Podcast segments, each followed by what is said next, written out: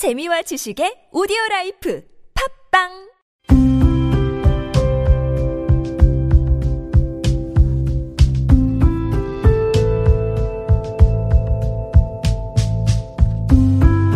칼럼을 읽어드립니다.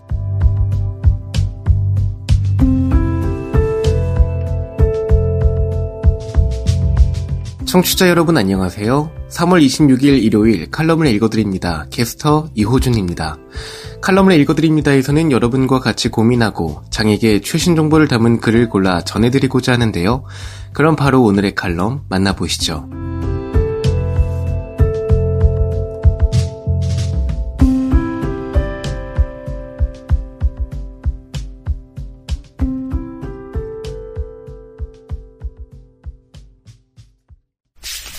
에이블 뉴스 정신적 장애 특성 비하 당사자들이 지켜본다. 칼럼니스트 조미정 소수자를 비난하지 말자는 약속은 좀 식견 있다고 하는 사람들에게 상식이 됐다. 그러나 많은 사람들이 소수자와 장애인을 비하한다는 의식 없이 소수자와 장애인을 비하하고 있다. 그중 정신적 장애인의 위생관념, 가난, 비만에 대한 사회적 시각을 소개하고자 한다. 며칠 전 잘 씻지 않는 남자들에 대해 평한 글을 SNS에서 보게 되었다. 글쓴이는 사람 새끼에게 씻는 법도 가르쳐 줘야 되냐며 남자들에게 박박 씻을 것을 권유했다. 씻는 것은 기본적인 매너라고 할 수 있다. 그러나 씻는 것이 당연하지 못한 사람들도 어딘가에는 있다.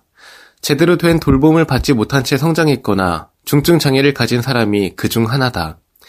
내 경우는 어릴 적 위생관념을 터득하지 못한 나머지 잘 씻지 않아 집단 따돌림을 당한 기억이 있다. 그리고 다른 자폐인 중 일부는 감각이 민감하여 물이 몸에 닿는 것조차 거부하기도 한다. 정신장애인 중에서도 가족들의 방치나 우울장애, 음성 증상 등으로 인해 제대로 씻지 못하는 사람이 많다. 또 지적장애인은 그 특성상 위생관념을 제대로 익히기 어려운 경우가 많고 특히 중증 지적장애인은 주변인의 돌봄 없이는 위생을 유지할 수 없기도 하다. 거동 자체가 어려운 중증 신체 장애인은 말할 것도 없다. 이런 편협한 사고방식은 우리 사회가 빈곤과 빈곤층을 바라보는 인식이기도 하다. 비슷한 시기에 어느 방송국의 유튜브 계정이 자동차 광고 영상에 형, 실물 뭐야? 가난해 보이잖아. 라는 댓글을 달았다가 누리꾼들에게 발각된 일이 있었다. 아주 가끔씩 일어나는 사건이 아니라도 돈 없으면 연애하지 말라라거나 돈 없으면 애 낳지 말라라는 말이 흔히 돌곤 한다. 부족한 위생관념이 당연히 여겨지는 것처럼 정신장애인 중 많은 사람이 빈곤하게 살아가고 있다. 2021년 정신장애인 인권 보고서에 따르면 2017년 월 평균 가구 소득은 361.7만 원인데 반해 장애인 가구는 242.만 원이다. 그런데 정신장애인 가구는 무려 180만 4만 원에 불과하다. 이는 전체 장애 유형 중에서 가장 낮다. 같은 해 정신장애인의 의료급여 수급자 비율은 55.6%로 역시 전체 장애 유형 중에서 가장 높은 수치다. 정신장애인이 가장 높은 수치를 기록한 것은 또 있다. 공공임대주택 거주 비율 역시 16%로 가장 높았다. 또 비만에 대한 살인적인 사회적 시선도 당사자에게 큰 상처가 될 수 있다. 단풍손이라는 말을 아는가? 짧고 통통한 손을 단풍잎에 비유한 말이다. 그런데 이 말을 비하적인 의미로 사용하는 사람들이 많다. SNS에 단풍손을 검색하면 한 남자 연예인이 반지를 낀 사진에 단풍손이 어디서 반지를 끼느냐라고 비난하거나 단풍손은 죽어라라고 비난하는 글이 보인다. 이런 비난들은 외모지상주의에 기반하여 비만 특성을 모욕거리로 삼는 것으로 일반적으로도 해서는 안 될 것이다. 이를 논하는 이유는 정신적 장애인 역시 비만에 취약하기 때문이다. 2018년 국립재활원의 통계에 따르면 장애인은 비장애인에 비해 비만율이 9%가량 높다고 한다. 2017년 장애인 실태 조사에서도 정신장애인과 자폐성 장애인의 비만율이 높다. 해외 연구에서도 장애인이 비만할 가능성이 비장애인의 1.6배, 정신적 장애인은 1.3배 높다고 한다. 결론적으로 잘 씻지 않는 사람, 가난한 사람, 비만한 사람을 모욕하는 것은 정신적 장애인들 전체에 대한 큰 폭력이다. 혹자는 잘 씻지 않고 가난하고 비만한 남자만 욕하는데 무슨 상관이냐고 한다.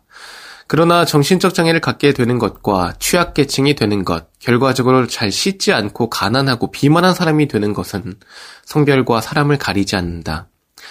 다시 말해, 잘 씻지 않고, 가난하고, 비만한 남자를 비난하면, 잘 씻지 않고, 가난하고, 비만한 여자와 장애인을 비난하는 것과 다름이 없게 된다. 실제로 그 글들을 보고 상처받는 사람도 그런 여성과 장애인이다. 당신이 비난해야 할 것은 매너를 지키지 않고 여성과 소수자, 장애인에게 무례하게 행동하는 특권 계층이지 여성, 장애인, 취약계층의 특성이 아니다. 사회적으로 문제가 될 수 있는 공격적인 시선보다는 자신과 다른 존재와 공존하기 위한 포용적인 관점이 필요하지 않을까? 더 인디고, 이용석의 잡설, 목련 필 무렵의 가난한 죽음 풍경, 이용석, 더 인디고 편집장, 사는 아파트 초입으로 길게 이어진 옹벽을 기대고 목련나무 네 그루가 서로 어깨를 걷고 우두망찰 서 있다. 한겨울 내내 바싹 메마른 가지들이 긴 추위에 지쳤는지 축 처져 있더니 지난주 내내 이른 봄볕에 종돌이 같은 꽃잎이 움텄다. 하지만 사흘도 채 지나지 않아 꽃잎들은 시들었고 대차게 부는 봄바람이 날려 꽃들로 무성했던 가지들은 다시 헐벗었다. 에구, 저것들이 어울리질 못하고 따로 떨어져 살려니까 계절을 잊은 게야. 시드는 목련나무를 무추름이 올려다보던 한 노인이 문득 혼잣말처럼 중얼거렸다. 그렇게 목련은 지난 한 해 동안 용케 건류고는 고작 3일의 꽃으로만 남았다. 이른 꽃이 시들 무렵 서울의 한 아파트에서 함께 지내던 중증장애를 가진 한 40대 초반의 남성과 70대 이모가 싸늘한 시신으로 열흘 만에 발견되었다는 소식이 전해졌다. 아, 세상에. 열흘 만에 발견되었다니. 죽음도 서러운데 발견조차 늦어 악취나는 허접 쓰레기가 되어 발견됐다니. 삶의 끝이 어찌 이리도 허망하고 초라할까 싶어 명치 끝이 아려왔다. 언론은 이들의 죽음을 가난한 자들의 심상찮은 죽음의 전조인 듯 전했다. 한 아파트에서 두 사람의 시신이 악취로 인해 발견됐는데 죽은 지 열흘 전쯤으로 추정된다는 것. 그리고 이들은 그동안 고립된 생활을 해왔으며 전동 휠체어를 이용했던 남성은 사회복무요원으로 근무하다가 교통사고로 장애를 갖게 되어 보훈 대상자였다는 것 등이 삶에 대한 정보의 전부였다. 이후 언론은 이들 집에서는 악취가 심해 민원이 잦았고 청소와 활동 지원 등 각종 복지 서비스를 안내했지만 모두 거절했다는 행정, 행정관청의 궁색한 변명을 대신했다.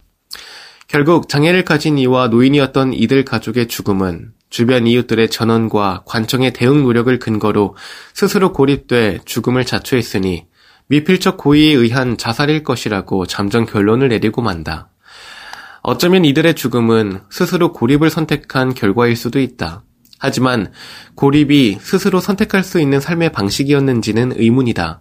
뿌옇게 먼지가 쌓인 전동 휠체어를 통해 죽은 이의 물리적 고립은 짐작할 수 있지만 전동 휠체어를 이용해 20여 년을 살았을 그의 산산스러운 일상은 그리 녹록치 않았을 것이다.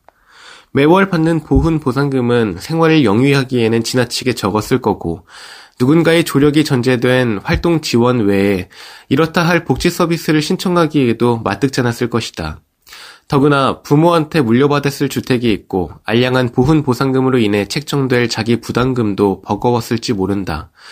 또한 전동 휠체어를 타기 위해 70 넘은 고령의 이모 조력을 받아야 했다면 외출은 설렘이나 즐거움이 아니라 심적 부담이었을 테니 고립은 어쩌면 그가 유일하게 선택할 수밖에 없는 삶의 방식이었을 수도 있다. 기초생활수급자였던 이모의 사정 또한 별반 다르지 않았을 것이니 이들 죽음의 원인은 스스로 자처한 고립이 아니라 고립될 수밖에 없는 일상의 환경은 아닐까? 먼저 숨진 이모 곁에서 그는 무슨 생각을 했을까? 단 한 통화의 전화 구조 요청으로도 그는 삶을 이어나갈 수 있었을 터다. 하지만 이후 남은 일상은 악취와 쓰레기로 가득한 집안에 홀로 남는 거였다. 그래서 홀로 남은 그의 선택인 죽음은 오로지 자신만의 결정으로 스스로의 존재를 세상으로부터의 지원액이었다. 홀로 죽은 이의 집을 청소하는 일을 하는, 하는 기만은 죽은 자의 집 청소에서 고립되어 죽은 이의 흔적은 선명히 남는다고 적었다. 육체가 남긴 조각들은 남아 침대 위엔 검붉은 얼룩으로 베개에는 머리 피부가 반백의 머리카락과 함께 말라붙어 살아있는 이의 육신을 증거하고 천장과 벽엔 비대해진 파리들이 이불 속 뒤엉킨 구더기대로 죽은 이들은 자신의 존재를 오릇하게 남겨놓는다는 것이다.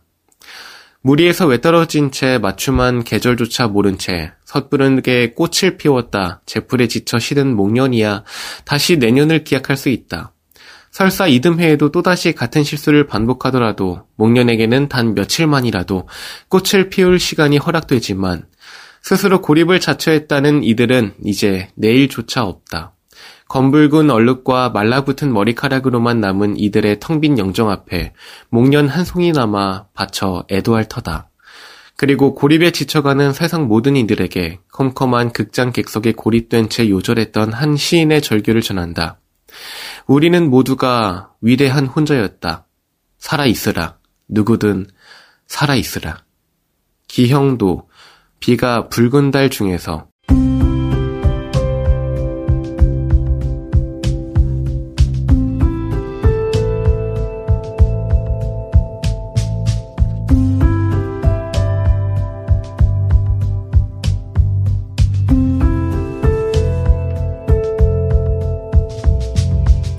3월 26일 일요일 칼럼을 읽어드립니다. 오늘 준비한 소식은 여기까지입니다. 지금까지 제작의 이창훈, 진행의 이호준이었습니다. 끝까지 청취해주셔서 고맙습니다.